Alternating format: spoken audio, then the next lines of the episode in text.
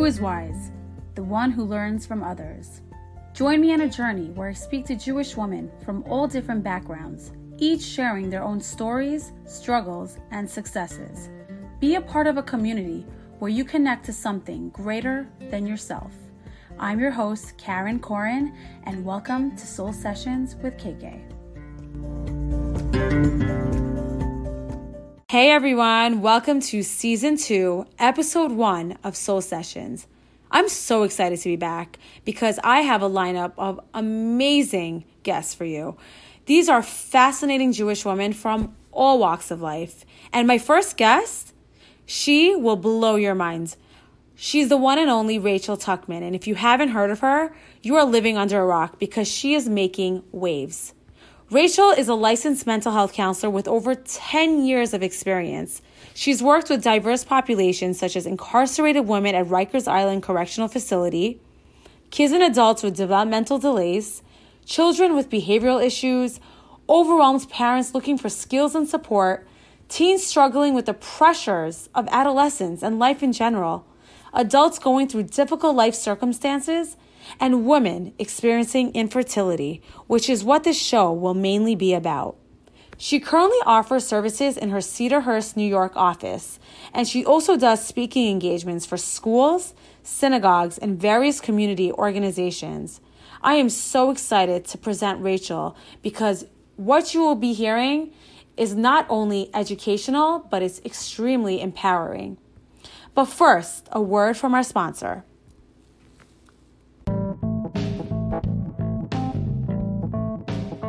This week's podcast is sponsored by rugshook.com. That's R U G S H O O K.com. Rugshook is an affordable direct to consumer hand knotted rug company specializing in wool and silk oriental and modern designs from Persia, Afghanistan, Nepal, China, and India. The difference with Rugshook is that for the larger pieces, if there's a rug you like, but you're not sure if it's gonna look nice in your room, all you have to do is just take a picture of your room and they will render the rug into your room. How cool is that?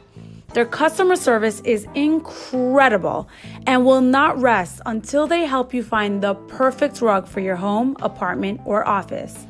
Prices are unbeatable, and if you use the promo code SOULTRAIN20, you will receive an additional 20% discount off your entire order. This promo is active for a limited time, so check out their website rugshook.com and add spark to your dwellings. And now I would like to introduce Rachel Tuckman.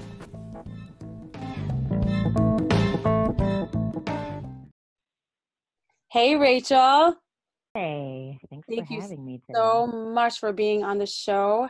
It's been such a long time that I wanted you to speak, not only to me, but to everybody, to all the listeners, to share your story about how you became a mental health counselor, but also your struggles in different areas. So, my experience on Instagram, it has dramatically improved since I Mm. started following you two years ago Thank you. Good, good. Really, Baruch Hashem, I have no doubt that you not only influence the way I think, but you influence the way so many people think about mental health, and you're really doing a fantastic job breaking stigmas. So, all the power to you, Rachel. Thank, Thank you. you. I'm. Of course. So, I wanted to ask you what inspired you to become a mental health counselor? Um, so I mean, it's always kind of been my personality that I like w- was interested in people and loved helping and listening and I always kind of like understood people um in a way that that was always noticed. People would always kind of say like, "Wow, it's you really get it and you have this like this kind of like knack for understanding what people are going through and I always was like someone who had a lot of empathy. Um so I always knew I wanted to do something like helping people um, when I was a kid, I really wanted to be a lawyer. Like that was my thing. I wanted to be an attorney. That was kind of how I wanted to help people. I thought it was like such a glamorous, cool job. Um, and then I guess as I got older, it just kind of shifted to wanting to help, wanting to support people. Um, and I say this a lot. It actually came from like an, a pretty unhealthy place. Like I felt like I wanted to like fix people and fix the world and change people and make people happy. Like I thought that that's like what the role of a therapist was. But the more um, I was in school and the more I learned and the more in practice I was, the more I, you know, did my internships and, and, you know, clinical training and all that, I realized like it's not at all about fixing people and it's not at all about making people happy. It's about sitting with people while they figure out how they're going to make themselves happy and what they're going to do to make their lives better. And that a lot of the people that are in therapy don't need fixing. Like they're not broken, you know, they're just mm-hmm. coming to you because they have things that they need to sort out themselves, need to figure out. Um, so, so that's kind of that's how I got into it um, from maybe like an unhealthy space, but it kind of became a very healthy thing for me. Like I really grew a lot also learning to let go of trying to make people better and fix people's them. lives. Mm-hmm. Uh, again, yeah, my training, you know, just realizing like what what being a therapist is all about. It's not about changing people. It's about just holding space for them while they figure out what they want to do for themselves, you know, and accepting them unconditionally. Right. I feel like that's a common misconception of therapists that they're trying to change you and fix you. Do you feel like in the beginning of your practice, that's the way you went about, you know, holding your sessions with people? So thankfully, I was not in private practice when I was thinking that way. So I was really like working in clinical settings where I had supervisors. So I wasn't really able to think to to behave that way. You know, so I always had a supervisor who was like, you know, that's not the goal, Rachel. Like this is how we approach the problem. And, you know, so I I learned like through the process, like, oh, okay, I was thinking I needed to approach the case this way, but you're telling me I need to approach it that way. And that's why I think supervision is that's why supervision is so important. When you are a therapist, you need to have someone who you're going back to and talking about, you know, whatever you're working on. You need to have that sounding board where someone is objective and says, like, all right, that's interesting, but like, what about this approach or what about that approach so that you know that you're not putting your own biases, your own stuff into your client's particular case. That's you know, so, so you really got to be super careful with that. Right. Right. So, you know, many of us think that in order to be successful in our professions that we need to perfect our personal life first. So like mm-hmm. if someone's a marriage counselor, they think their their marriage has to be like perfect, no problems. Do you think that needs to happen before you hold space for others or when you give advice to others? And like feeling like you don't have imposter syndrome. Okay. So, I mean, those are two separate things. So, in terms of like being perfect and having your life all together in order to be an effective therapist, I I don't think that's true. I think that um, you need to be aware of what your issues are so that you're not projecting them onto your clients. So, I would say if someone is a marriage therapist and maybe they're going through a difficult time in their marriage currently, then I would say maybe they should take a break from working because I would be wary myself. Like, I don't want to be projecting my stuff onto my client. I don't want to be, you know, thinking about my situation versus their situation. I would worry that it would kind of like taint my objectivity if I was currently going through difficult things. But to say, like, uh, you know, I don't want to go to that marriage therapist because they're divorced, like, that's silly. You can have amazing clinical skills and tons of knowledge and you know be like a super therapist and not really have your life together. And i always say that the whole like thing about being a therapist is like we fix other people's lives so we don't have to fix our own right? We can like mm-hmm. avoid our problems by dealing with yours. It's like the joke but like it's kind of they always say that's why therapists go into therapy so that they don't have to look at themselves. They could just fix you and ignore themselves which is not true.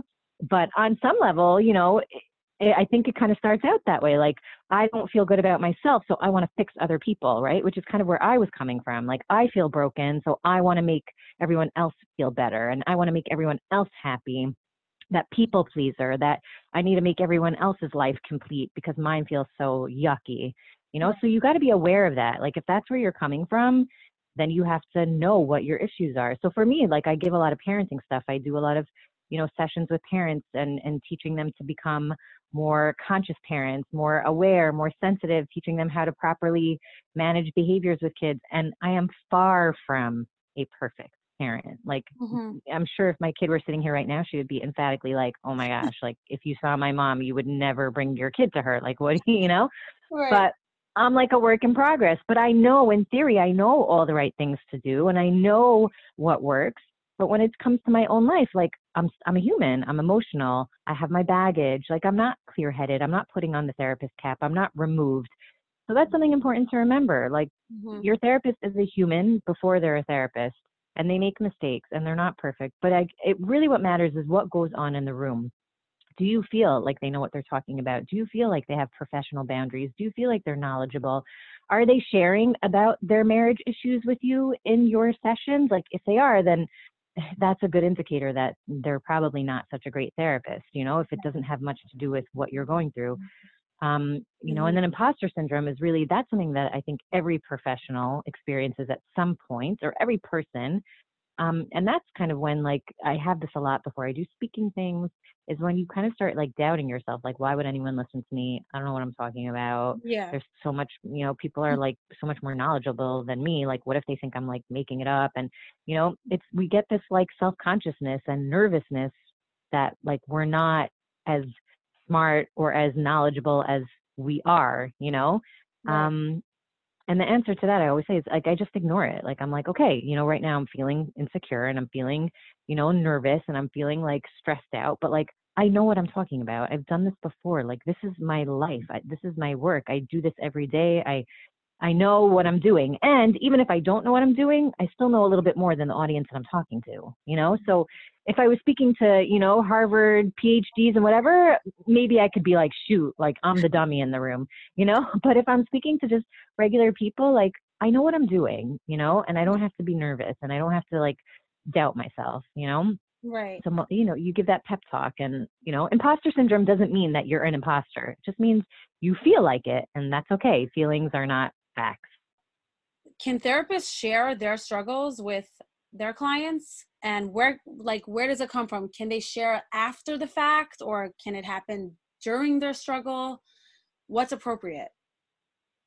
So a therapist should only be it's called it's called self-disclosure so a therapist should only be using self-disclosure when it's helpful to the client and it and it's something that will enhance their experience in therapy so if I'm going to share a story about something that I dealt with because I feel like it will make you feel more supported or give you a different perspective about how to handle things, then I'll share that. If I'm sharing it just because I want to talk about myself or because I need a vent, that's a problem. So a therapist always needs to check themselves before they disclose like what's the purpose of this and will this be helpful?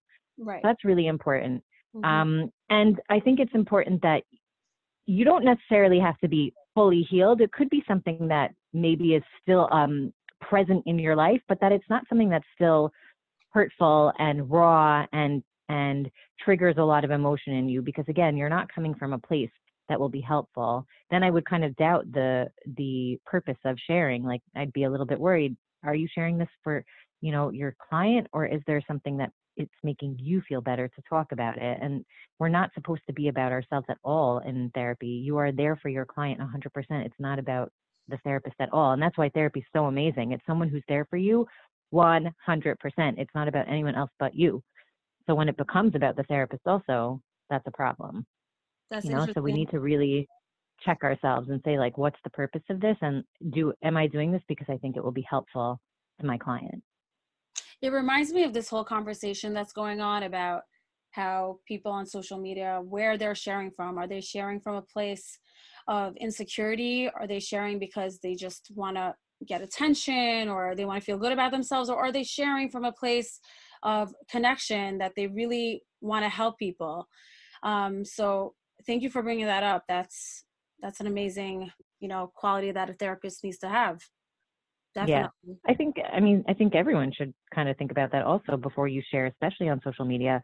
Why am I doing that? Am I trying to, like, Brene Brown calls it like hot wire connection? Like, am I trying to speed up, like, mm-hmm. making mm-hmm. people feel like I'm so relatable and so personable and I'm so open and whatever? Or am I doing this because I feel like this needs to be spoken about and people need to understand like that this is an issue or this is important or you know this is something that needs further discussion not even specific to me like i'll bring it up that i went through this but it, i'm going to take the focus off of me now and the focus is going to be more on the issue itself you know mm-hmm. so we need to think about that i think yeah i think a lot of people then start sharing because they think like they're going to be so relatable and so like awesome and so open and oh i feel like i know you and but that's not necessarily a good thing and that's that's not um that's not being you know that's not sharing out of a good space that's that's oversharing and that's not respecting your privacy and that's crossing boundaries and there's so many authentic. different issues it's it's completely the opposite of authentic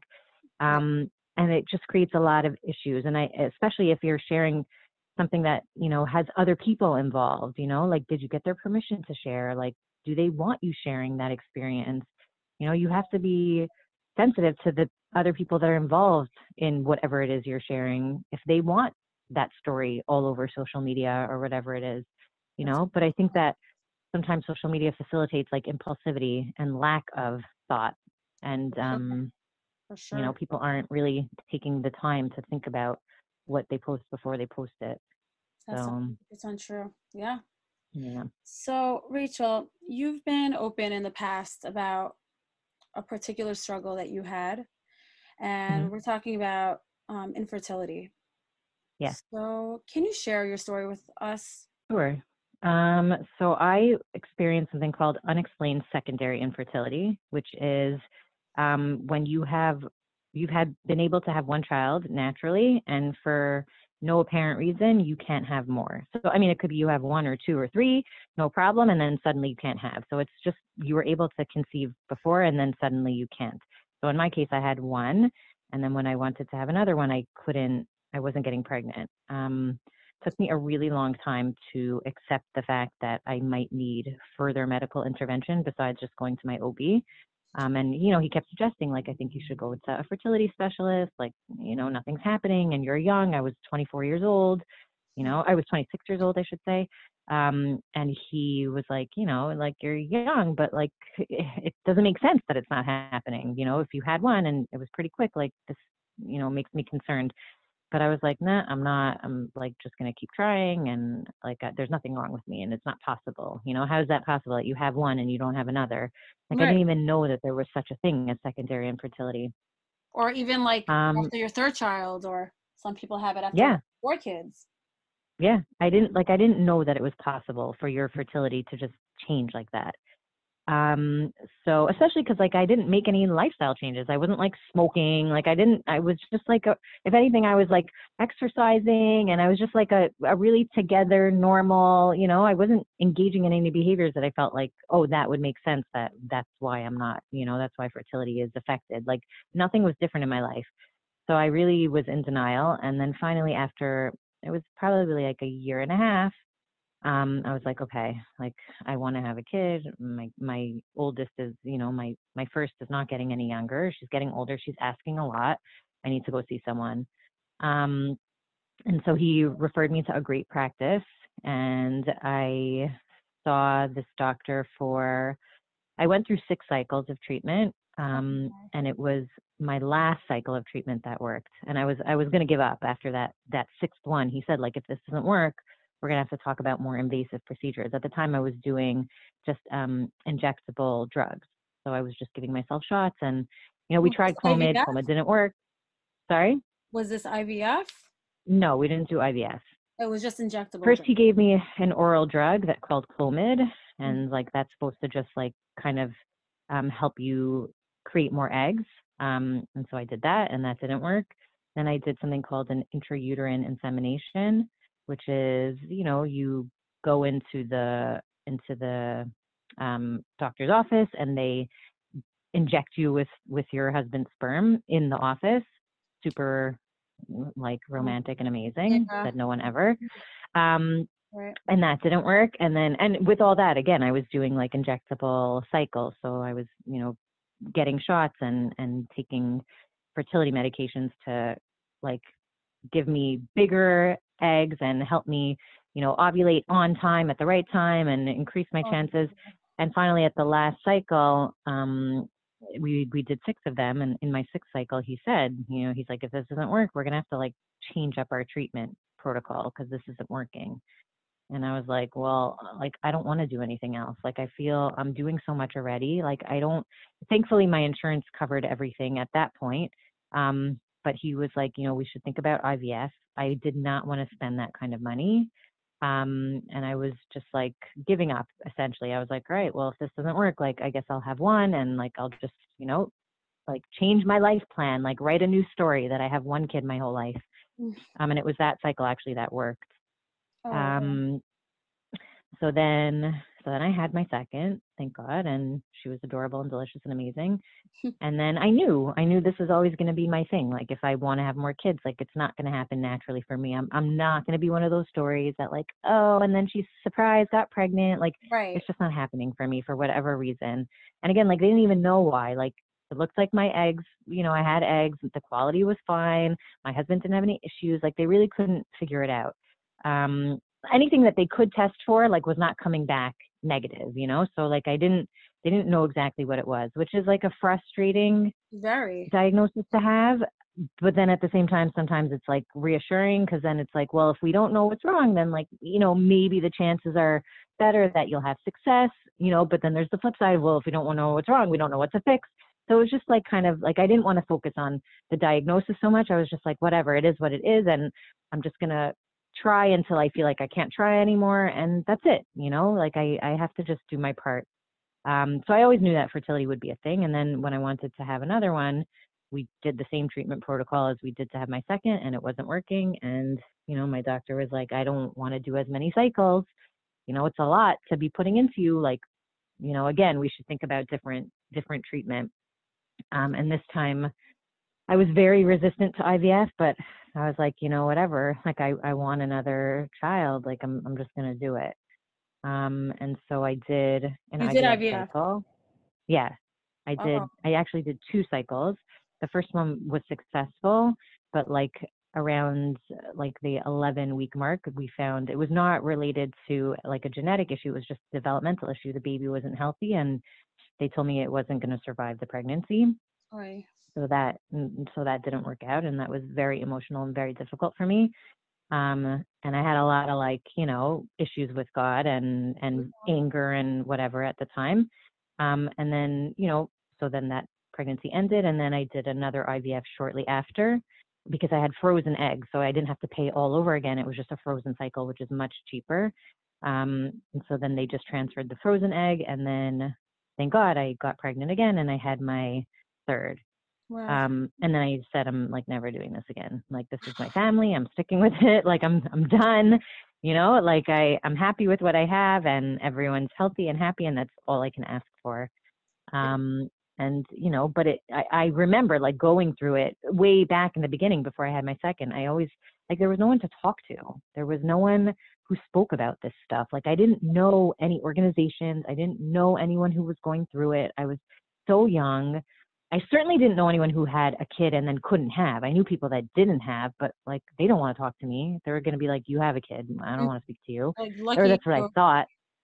Mm-hmm. Yeah, that's what I thought at the time.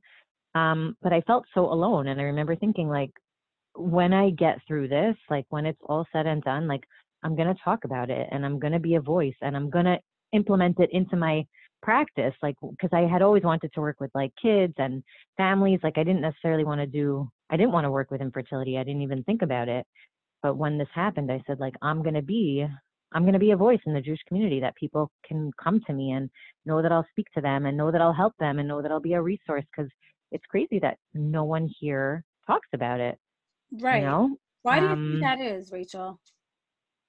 There's a lot of shame involved in infertility it's a very i mean if you think about what it is to have a child it's related to a very private and intimate thing right? Right. Having sex with your husband or with your wife like it's a very private you know personal thing. So you feel like talking about it is kind of like letting people into your bedroom you know? Also a lot of people feel like they are a failure because their body is failing them. You know they relate it to like well it must be my fault you know, which kind of I think gives people a sense of control. Like if you blame yourself, then you feel like you can control your your fertility. Like when really it has nothing to do with you. You can't blame yourself. This is not something that you can control. You know, uh, eh, for the most part. Um, so I think that that's a lot of that is you know again we're also a very family centric religion. We're yeah all about kids. We're all about family. That is the purpose, right? You get married, you know, we say have a family, like that's what you're supposed to do. Yeah. So I think that there's a lot of shame when you can't do that and you're not doing it and you know, you feel judged and you feel left out and you know, a lot of holidays are all about kids. So if you don't have, you shouldn't even show up to shul. You shouldn't show up at the table. You're just going to feel bad about yourself and you're going to have nothing you know, this is how I'm not saying that this is the case. I'm saying this is how you're going to feel. You're going to feel like, what's the point of me being there? Like, I don't have a kid, you know? So we kind of like leave people out a little bit. You know, we do this also to people who are single. Yeah. You know, like they're left out because if you don't have a spouse or you don't have kids, like sometimes there's not a space for you. It feels like that. So we really need to be more sensitive and aware of being more inclusive in these times, you know, Pesach time when with the with Manishtana, you know, and and yeah. Torah, you know, when it's about all the kids and dancing with the Torah. Like we need to think about that for people. Right, right. Uh, I mean, what what can you tell women who are surrounded by all of this? What what can they do? I mean, in order to maybe feel better about their circumstance or should they surround themselves with other people who are struggling? Like what can they do when they're surrounded by all of this baby talk and child-centered right. activities?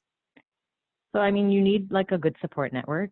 It's important that if you have a friend that you can open up to and tell that you're going through this that you do that because then they'll be aware of like controlling the baby talk and making conversations not just about kids and schools and carriages and diapers and nursing and whatever it is you know that they'll be more aware that you have adult conversation that doesn't center around that. Um, if you feel like you don't want to be at a table with people who only talk about their kids or you don't want to go to shul because you know it's going to be all that like then don't go you know? You're allowed to. If you want to skip a certain family event because you know you're going to feel pressured or people are going to make comments or whatever it is you can do that sometimes. You can stay home for a yontif if you don't want to be faced with the questions and the shame and the hurt and whatever it is. You have to take care of yourself. Um, and it's not so black and white, you know, but a support network is big. Go to therapy if you don't feel like there's a friend that you can confide in. Find a support group. There's so many around, like Yesh Tikva has and A TIME has on the phone that you can call in and it's confidential. You don't even have to speak if you don't want. You just listen while other people speak or a moderator speaks. There is so much more now out there. There's PUA. Um, and there's right. PUA, yes. There's there's so much in terms of getting support. Um, so I'm going to list all these organizations when I post this on. Yeah. So people can see that there yeah. there's a big support group. You know, yeah. support groups. You know, yeah. Definitely for loss. There's Nechama Comfort for for loss. There's so much out there now that wasn't there. You know, even 10 years ago, wasn't even so known. Like it was there, but it was so quiet. Nobody talked about it now we know so much more. There's Bonei Olam for financial assistance if you do want to get treatment. You know, there's just a lot out there that so can be helpful to you. Right. So so so definitely that, like just taking care of yourself and and talking to someone, you know, opening up to someone that you trust. Yeah. Yeah. Otherwise it's a very very lonely experience and it's even more daunting than what it is already. Yeah. Um, the loneliness just compounds the shame. It just makes you feel more like isolated and more, you know, the suffering just feels more intense. You know, when you share it with someone and you kind of hand it to someone so that they can, you know, hold a little bit of it for you, it just feels lighter. You know, it doesn't make it better. It just feels more manageable. So just it's important. Right. Yeah. So I can't imagine that while you were going through this, you know, very difficult and challenging process that it took a toll on you emotionally and mentally and it also had an impact on your family life and how did it impact you while you were a therapist? You know how are you so, able to sit there for other people when you were going through this really painful experience of your own? Right. So i mean at the time i was not working with women with infertility so you know, I knew that I was not in a space to work with them, but I was actually working in a jail setting at the time. It was like my first job out of college, out of grad school. So I was working in a jail. Oh my God, you're so Rachel. yeah. And literally every week, I'm not exaggerating, a woman would come in, you know, picked up for drugs or prostitution or whatever, and she'd be like eight months pregnant. And I'd be oh like, really, God? Like, really, God? Oh yeah. And the doctor just asked me today to like have two cups of coffee instead of three. Maybe that's why I'm not getting pregnant. But this lady who has no teeth is pregnant. Like, mm. seriously, you know? So it was really challenging for me. And I would be very angry and I couldn't, like, they would leave my office and I, I just couldn't like think straight and I couldn't focus. Um, and that was part of like what led me to realize like I couldn't be in that job anymore. It was it was too much for me. Like I couldn't contain my emotions. I would cry on the way home from work. I would cry on the way to work. Like I couldn't. I was just so angry and sad and and like not present. You know, I would just I was like you know filling out the paperwork but not even there and yeah um it was really affecting me emotionally like i couldn't be who i needed to be as a therapist so um i eventually left the job um and then shortly after that's when i was you know, when I got pregnant with my second. You're but um on yourself more taking time yeah. for yourself. Yeah. Right? And just like not, you know, just it was just a better just better for me not to be fa- like faced with that every single day. It just wasn't good for me to feel so angry at the world and at life and at God and at, you know, people who needed my help. Like I just I I didn't feel good about who I was becoming. So I, I really had to like get out of there. Um, and so I did, you know, but. And what about in it's definitely in, sorry? Like, what about with your own family, like to, with your husband and your, your daughter? How, how did you deal with them? So, um, I, I, in the beginning, I would be like angry at my husband you know? I would be like why aren't you more sad? And why aren't you upset? And why don't why aren't you devastated like i am? And and he'd be like i am but like i don't have to deal with it the same way you you do. Like okay i'm i'm upset that this didn't work out but like you know his personality and i think sometimes men in general it's like okay it didn't work like what now? You know like what are we going to do next? Right. where i felt like i needed to sit in it and feel bad about myself and be angry and be you know so my i was interpreting his like not wanting to sit in that sadness and anger and and jealousy and whatever else as like not caring but he he was like that's not how i function. That's not helpful to me. Like i don't want to do that. I want to be disappointed and sad but i also want to figure out like what are we doing to make this better if anything? You know so that's what i started to do is i started to like kind of adopt his philosophy on things and do things differently so that i would feel less um angry and sad you know and i tried to really like keep emotions under control for my daughter's sake like i didn't want her to think ever that like i wasn't happy that i just had her. Right. i didn't want her to feel have a complex of like oh, oh my Ima always wanted more like i wasn't good enough. So right. i would really just you know like keep things you know like i just wouldn't talk about it. And when she would ask like can i i want a sister or i want a brother? I would say like you know that would be so nice but like I love spending time with you and and you could daven for that if that's what you want, but like you're so special and you're so fun and you know, and that would be so nice, but right now it's just us and that's okay, you know? But it was hard. It's hard when your kid wants something that you also want. It's so hard when oh, it makes it more painful, you know? Sure. Infertility is something that's discussed in the Tanakh. It's we see it with Sarah Imenu, Rachel. We even see with Hannah and mm-hmm. we see the Torah doesn't shy away from this subject. And we usually find that with prayer and patience, eventually our mothers were blessed with having children.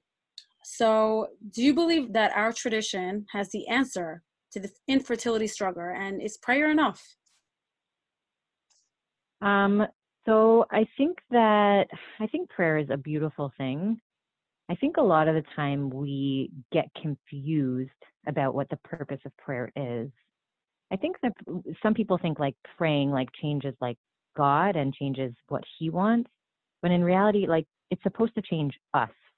You know? Right. So when you're davening and you're asking for something or whatever it is like there's something in you that is supposed to change. Like you're connecting and you're being more humble and maybe you're gaining perspective and maybe you're thinking about how your prayers should change. Maybe, you know, you stop shifting from like, can I have another child to just like whatever it is, Hashem, like help me to learn to accept it and help me to like have a full heart and be at peace with whatever it is that you give to me, you know? So it becomes something that changes us.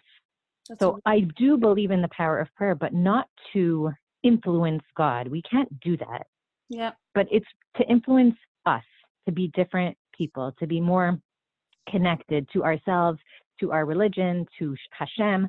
So I feel like sometimes when we when we do that and we tell people like, oh, you need to daven more, or oh, try this thing for you know 40 days, or try that thing for 15 days, or whatever it is.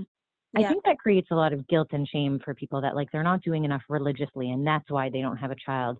And I don't believe that that's how Hashem works. I don't believe he goes through a checklist every day of like, did you do this? Did you do that? Mm, no kids for you. Sorry. Yeah. That's not how he works. Like that's not a religion I would want to be a part of. That's not a God I would want to connect to. So I just don't think that that's helpful. I think mm-hmm. that that we should focus more on like what prayer does for us as people and that if you do want to daven more, you know, because you feel like, you know, that might bring you to a space where one day, you know, that Hashem does you know say like yeah now it's the time like this is you know this was my plan and and the time is here maybe it helps you to be more patient till you get to that time i would say 100% um but i just don't i just feel like when we do that and when we say like oh you daven more or whatever it is like that we make people think that like that's what Hashem wants. That's why you don't have a kid because Hashem wants to hear from you. And that's the narrative we kind of learn. Like Hashem wanted their tefillah, right? That's what Rashi says. But right. like no offense, Rashi, like I don't like that interpretation. Like you know there's lots of people that have babies and like what so hashem didn't want to hear from from you next door right. you know because you had kids easily. He doesn't care about you. I'd rather not be special then. Thank you. Mm. like i don't i don't want that that hashem wants to hear from me so that i have to struggle. So i don't i don't love that narrative and i like to stay away from it because i just think it's not healthy in terms of religious practice religious views spirituality. I think it makes people feel disconnected. For sure. Um, and, you know, yeah. I feel like this response is very common amongst people who do have it easier. So, you know, you have a lot of like yentas in the community who go up to couples who don't have any children or who, let's say, they just had a child and four months later they're like, come on, it's time. Second one, let's go, oh let's gosh. go. What are you waiting for? And oftentimes, mm-hmm. like, you know, they don't understand that maybe they don't want another child right now or maybe they're struggling this is not up to them you know yeah. and oftentimes you hear people giving advice you know you should be praying more so that or do this segula or that one like everyone thinks they know the answer mm-hmm. so you know how can people be more educated and not mm. you know make stupid remarks to people like i just feel like people right. don't understand that what they're saying is totally ignorant. Right. I think that kind of goes into like, kind of ties into that like toxic positivity that I was talking about on my page recently. Yeah. Is like people come, people, when people, when someone experiences negative emotions, toxic positivity is like when someone comes and like Hashem has a plan. So yeah. right, they shut down any negative emotions like by like kind of silver lining, putting something beautiful on top of it because they don't they don't want you to feel sad or uncomfortable. So I think that that's like a that's important that we kind of like recognize that we are so uncomfortable with people's pain and sadness. We love joy, we love positivity, we love happiness. But when someone's sad or struggling or depressed or suicidal hmm. or mm. what we oh my god get i can't i don't want to talk to i can't we stay away from them. It makes us so uncomfortable. It makes us so sad. It makes us we can't sit with it. And i think that's where it comes from like when people see someone who's struggling instead of just saying like i'm so sorry and that must be so hard or just not saying anything because maybe you don't know for sure but just saying i'm going to have her in mind when i daven like that everything should be okay and everything in the right time you know instead of just doing that we have to like go in mm-hmm. and fix. Let me give you advice. Let me tell you this thing that's based on zero medical scientific mm-hmm. evidence like nothing you know old wives tale or whatever. Let me tell you this this is what you should do or let me tell you that or let me and we feel like we have to like offer this advice to make it better but all you do is make yourself feel better. You feel like you put a band-aid on it but yeah. you really just like hurt that person you know Right. So I think it's important to recognize like we don't need to fix their sadness. We don't need to fix their feelings. We don't need to give them advice. We're not doctors. Like you're not telling them anything they haven't heard of. Um, so I would say instead just say to them, I'm so sorry for your struggle. You know, if they confide in you, if they tell you that there is something going on. Otherwise, I always say people's family planning and their fertility is not your business. It's just Mhm. not. Don't talk about it. Don't ask about it. Don't talk. When are you going to have another one? Not appropriate. You know, Or- why'd you wait so long? Not appropriate. What oh, about what a are you beautiful. done? You're, are you? Is this it? Are you finished? Are or, you or they say maybe maybe you should be done. Right? Like not appropriate. you just you don't have the right to comment on people's families. You don't. And and their spacing of children and and people would say to me like my girls are five years apart, my first and second, and they'd be like, wow, that was so smart. I'm like, yeah, it wasn't a choice. Like, I don't I don't understand. If I could have had them closer in age, I would have. Like it, it has nothing to do with my genius, you know. Like yeah. thanks i'm smart i guess you know but this has nothing to do with it you know so Yeah. that's not a compliment and it hurts like it would just be another like reminder of like oh like okay they are five years apart and it, it ends up being beautiful and great and wonderful but that's not what i had wanted i wanted kids that were closer in age and i didn't get to have that that wasn't you know so that's like a hurtful comment don't say that oh it's so smart really okay thank you like Yeah. you know Thank you. so those just aren't nice comments like speaking about age gaps and how many kids and how few kids and just don't ask that you What's know the best thing? How many years is the best age difference Right. the kids? Like yeah Yeah. yeah it's and and honestly it doesn't make a difference you know people are like oh if you have this many years and that many years they'll be closer they'll be this they'll be that. There's it, it that has nothing to do with it. It's all about the dynamic in your family and what what you instill in your kids about their relationships and how you create a closeness and a camaraderie and a friendship between them. It doesn't they could be 10 years apart they could be 2 years apart. It doesn't matter you know? Right, you could right. be 2 years apart and be best friends you could be 2 years apart and enemies. Like that doesn't you know? And i'm sure people know families like that that are super close in age and they all hate each other or super close and they love each other or exactly. years apart and they're best friends or you know? My sisters are the oldest in my family. I'm like one of the youngest. There's six of us. And we're eight years apart. We're s- like my sisters are my best friends you know? My sisters are twins. They're the oldest and i'm one of the youngest. So there was eight years between us. So like they were 18 i was 10 years old. I was a baby. But as i got older like we just got closer. So Yeah. it doesn't have anything to do with age. Like just what's the culture in your family like does you know is it instilled in you that you should be close and want to do things together and you know Right. so Right. So, Rachel, when when someone is struggling with infertility, I mean, when do they how do they know that they're actually struggling with infertility? And could there be like other reasons why women might not be getting pregnant? You know, as a kallah teacher, I find that oftentimes a woman is having a difficult time getting pregnant and then I find out later on that maybe she's not checking properly or she's not doing it at the the day that she's supposed to and she goes to the mikveh at a later time. So it could really be that the reason she's not getting pregnant is because of halachic infertility.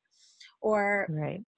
what are some other reasons why a woman might not be getting pregnant? And is that also a reason why she might not be getting pregnant Right. So halachic infertility is when a woman is going to the mikvah, like she's ovulating before she goes to the mikvah. So sometimes that happens because you're generally you're scheduled to go to the mikvah around like day 12 of your cycle, but some women will be ovulating day 10 or day 8. Like their ovulation cycles are not, you know, day 14, day 15, whatever it is. Usually you ovulate within a couple of days after you go to the mikvah for most cycles, but a lot of women don't. They ovulate much later, earlier. So the cure for that generally is like you'll go to a a reproductive endocrinologist, a fertility specialist, and they can delay your ovulation through like an oral medication they can give you that can help that. Um, but other reasons women can be experiencing infertility could be male factor, right? I think a lot of the time we just assume it's the woman that that there's something with her. It could be a, um, a male issue. So your husband should also get checked. If you've gotten checked out and you've done all your blood work and your hormone levels are normal and you're not smoking and you know you lead a healthy lifestyle, you're not taking any medications that could be impacting your your fertility. PCOS is a big one also. If you have PCOS, that could impact your fertility, not necessarily, but it could. Polycystic ovarian syndrome. So that's important to know, you know, because you could be not ovulating at all Um, if you have PCOS, that's even if you're getting your period, you might not be ovulating. So that's important to know. like one in every um, four women have PCOS. I feel like I read that somewhere. So it's a very common diagnosis, um, and it could impact your fertility. If you have PCOS, I don't want you to think like, oh, I'll never have children. That's not necessarily the case, but there there is sometimes, you know, um, a, there is there can be issues where women have PCOS and there are fertility related issues. So if you have it and you're not getting pregnant, definitely check that out and find out you might not be ovulating. Right. Um, but yeah, there could be again male factor. Like that's important to know also.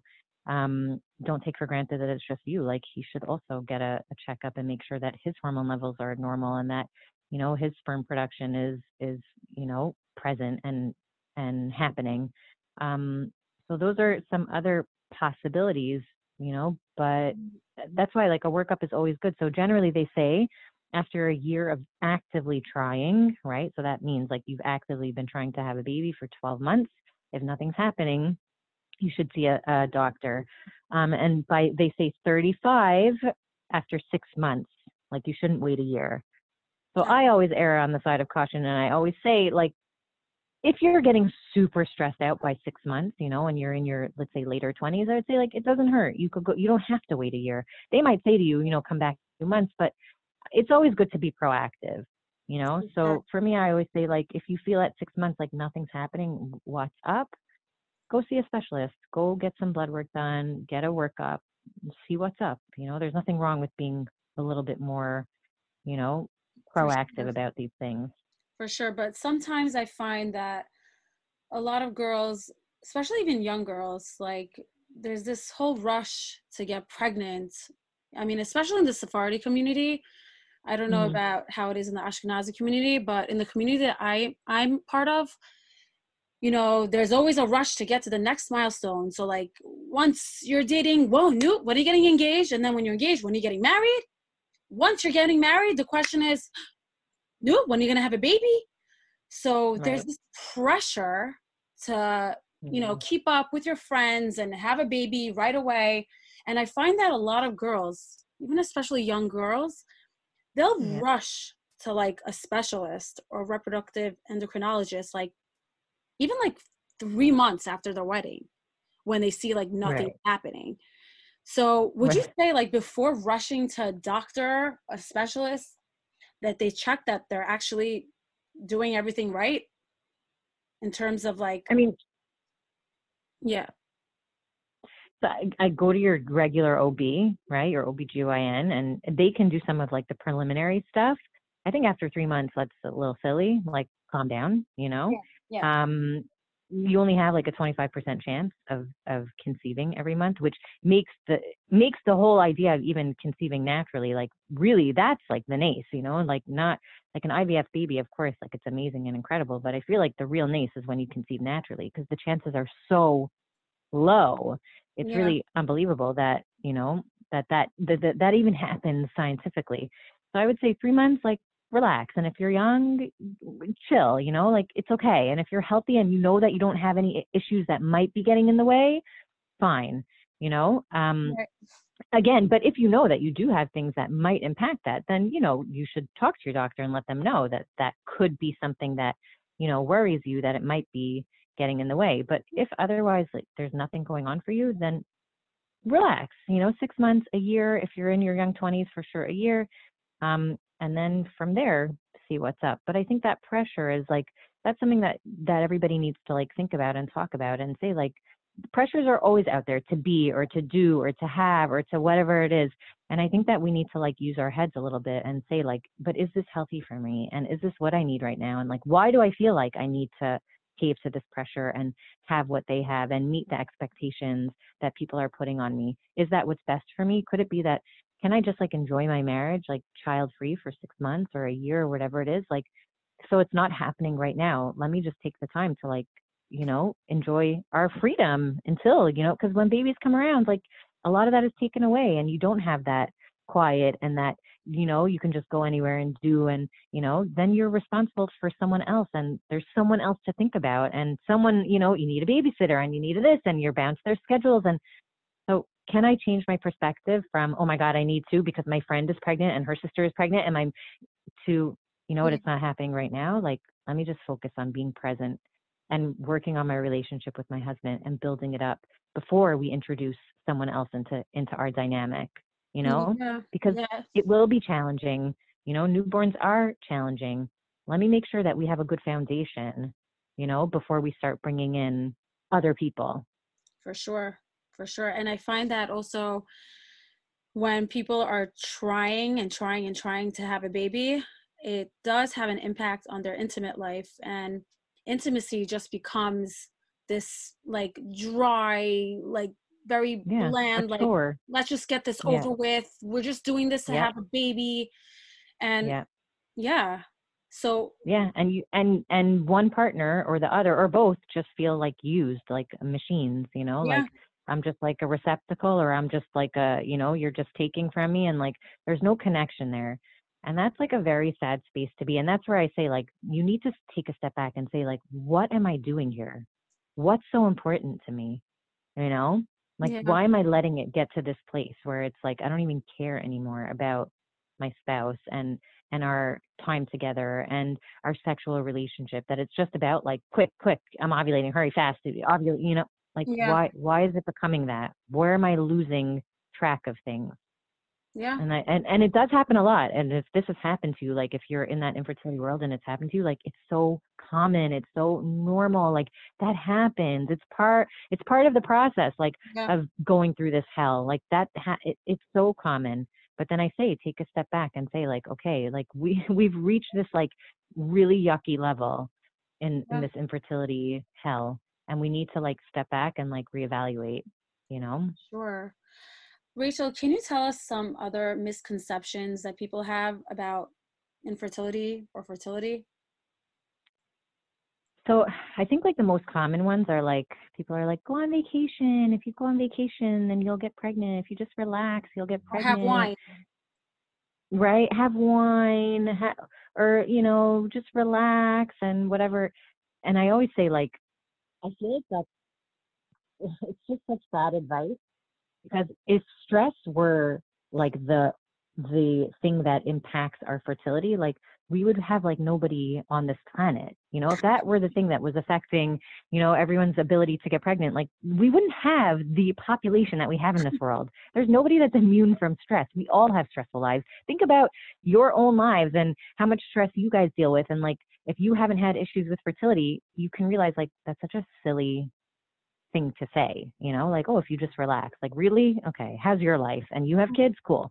You know, so that's, I think, one of the most common things. And again, that's something that's not helpful. You can't. I mean, can I oh, comment on relax. that? Sorry. Yeah. I just hear it so often from people who did struggle with infertility, where like they couldn't get pregnant for five years, 10 years, and they're like stressed out with all the cycles and the injections that they had to do. And then finally, when the doctor said, like, listen, there's nothing we can do, you know that's it and i just hear it so many times that like the moment they gave up that's when they were able to conceive because like i don't know they released tension and then like they went out one night and they had wine and that's it they got relaxed so like people do present this story to others in order right. to encourage people so i mean it's a nice story you know and i've heard it before but i always say like stress does not cause infertility infertility causes stress. We know that. That we can prove scientifically. Infertility causes stress. And I'm someone who likes to see, like, I want, show me the evidence. Otherwise, like, I don't believe you. So we know that infertility causes stress.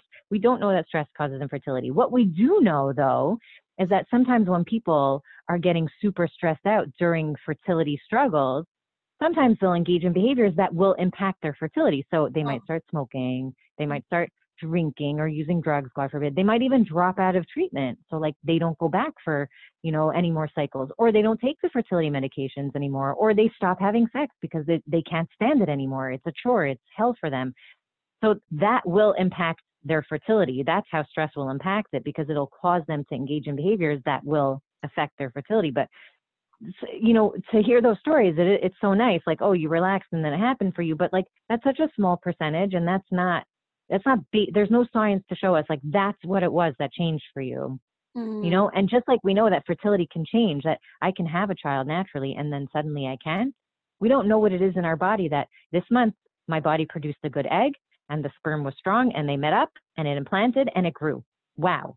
We don't know what what makes our body, what creates the conditions for our body to ovulate whatever it needs to ovulate in the time that it should. And you know what I mean? There's so, and again, that's why I say to conceive naturally, that's the nace, that's the miracle for you to conceive naturally with all the factors that have to come into play. And then, you know, not, not only for the sperm and the egg to meet, but then for it to, for it to implant into your uterus and then for it to grow and to be a healthy baby. Like it's wow. such a nace. We don't understand. We take for granted what it oh, takes. Oh, sure. You know, to to see IVF in a lab, they took my embryo, you know, they they took the egg, they took the sperm, they put it together. It was an embryo. They put it inside, you know, like yeah. the growth is still incredible, but like I was like, okay, they did all the hard stuff, you mm. know, like wow, that it's still incredible, but it's not. I was like, it's amazing that our bodies do this on their own. Like this is happening in a lab, but our bodies do this on their own. It's so incredible. So I think that we have to like have that appreciation and it's not as simple as like, oh, I just relaxed and then it happened. Like that's right. just not how it works. So when people tell you that story, you could say, wow, that's so great that it happened for you, but it shouldn't create a shame like, shoot, I'm too stressed out and maybe I need to like go to the Bahamas for winter vacation and make some even like, more get tons out. of wine and yeah, and then there's so much pressure on you and then, you know, like so that's a lovely story and great and I'm so happy that you had that wonderful ending but that's not necessarily the case for other for most people right. you know so stress is never a good thing. We should always try to reduce our stress of course but i don't want people to think well i'm not pregnant because my life is too stressful. Like if you want to again try to reduce your stress please do it. It's helpful for you on every level not just your fertility for your health in general you know reducing right. stress is so important but right. don't blame yourself like oh my life is too much and that's why i don't have a kid. Like if i could just relax then it would happen. Not necessarily you know? Very interesting point thank you for bringing that up. Yeah. so but what about women who are single? And yes. they're in their 30s and you know how they say the biological clock is ticking at 35 right? Yeah what can women who are single what can they do to invest in their future or to preserve their fertility? Okay i love this question and it's so important and i really really advocate a lot for egg freezing. So if you're not mm-hmm. even in your 30s. If you're 27, 28 years old and you're not married yet and you're not dating anyone seriously and there's really like nothing on the horizon, I would say start looking into to egg freezing. And there are clinics now that do it that they make it affordable. There's there's payment plans, extend fertility, and I know both the two of the doctors who work there who I know personally who are incredible, honest, professional, amazing people. Like they are friends of mine. Batsheva, Batsheva Maslow, yeah, and Josh Klein. Mm-hmm. Amazing, amazing, amazing people. Um, so they offer a payment plan to help it, you know, to help you make it more affordable. But I would say egg freezing, it's insurance. It's life insurance. It's the responsible thing to do. Buying life insurance doesn't mean that you think you're going to die at 30 years old. It just means you're saying, listen, I have a family or I have people that if I'm not here, I need to know they're taken care of, like just in case, because we know we do not have control over life. So we do the responsible thing and we invest in life insurance and we make wow. sure they're taken care of. So, right. So I think that they should, so egg freezing, I think is an amazing investment. I think it's, like I said, like life insurance. It's just the responsible thing to do. You may never even end up using the eggs, you know, let's say you get married and you you don't have to run to do IVF right away or you know you could try to conceive naturally and if it doesn't work then you know you have this backup plan you know that you guys can do a frozen cycle. Again, it's cheaper because the eggs are already frozen. So it's just a, a transfer of a frozen egg and, you know, and, and, you know, creating an embryo and then you reduce all that stress of going through infertility also. So it's, it's really like an insurance plan for you to make sure that things are just set up for you and that you don't have to stress like, oh my God, forget it. I'm just marrying the next guy I meet because I'm 33 and I'm scared I'm never going to have kids then you don't have to feel that pressure of like you need to just take whatever you get because you're getting older. You can really wait to find the person that makes the most sense for you. It takes that stress off your back of that biological clock. And then when everyone nudges you, well, you're getting older, you're not gonna be able to have a family, you say, Hey, I froze my eggs. Like, I'm good. You know, like I mean, this okay, is not you know. This is a very not i mean controversial and something that is not spoken about i i don't think the single girls in my community i don't think a lot of them have even heard of it unfortunately oh, wow Right. So I would love, that's hopefully they're about. hearing about it now then. So yeah. it's so important. I would tell them like follow um Extend Fertility has like I mean that's that's really what they started out as. You can follow them on Instagram and any questions you might have, like they talk about what the process is and what it involves and what it means.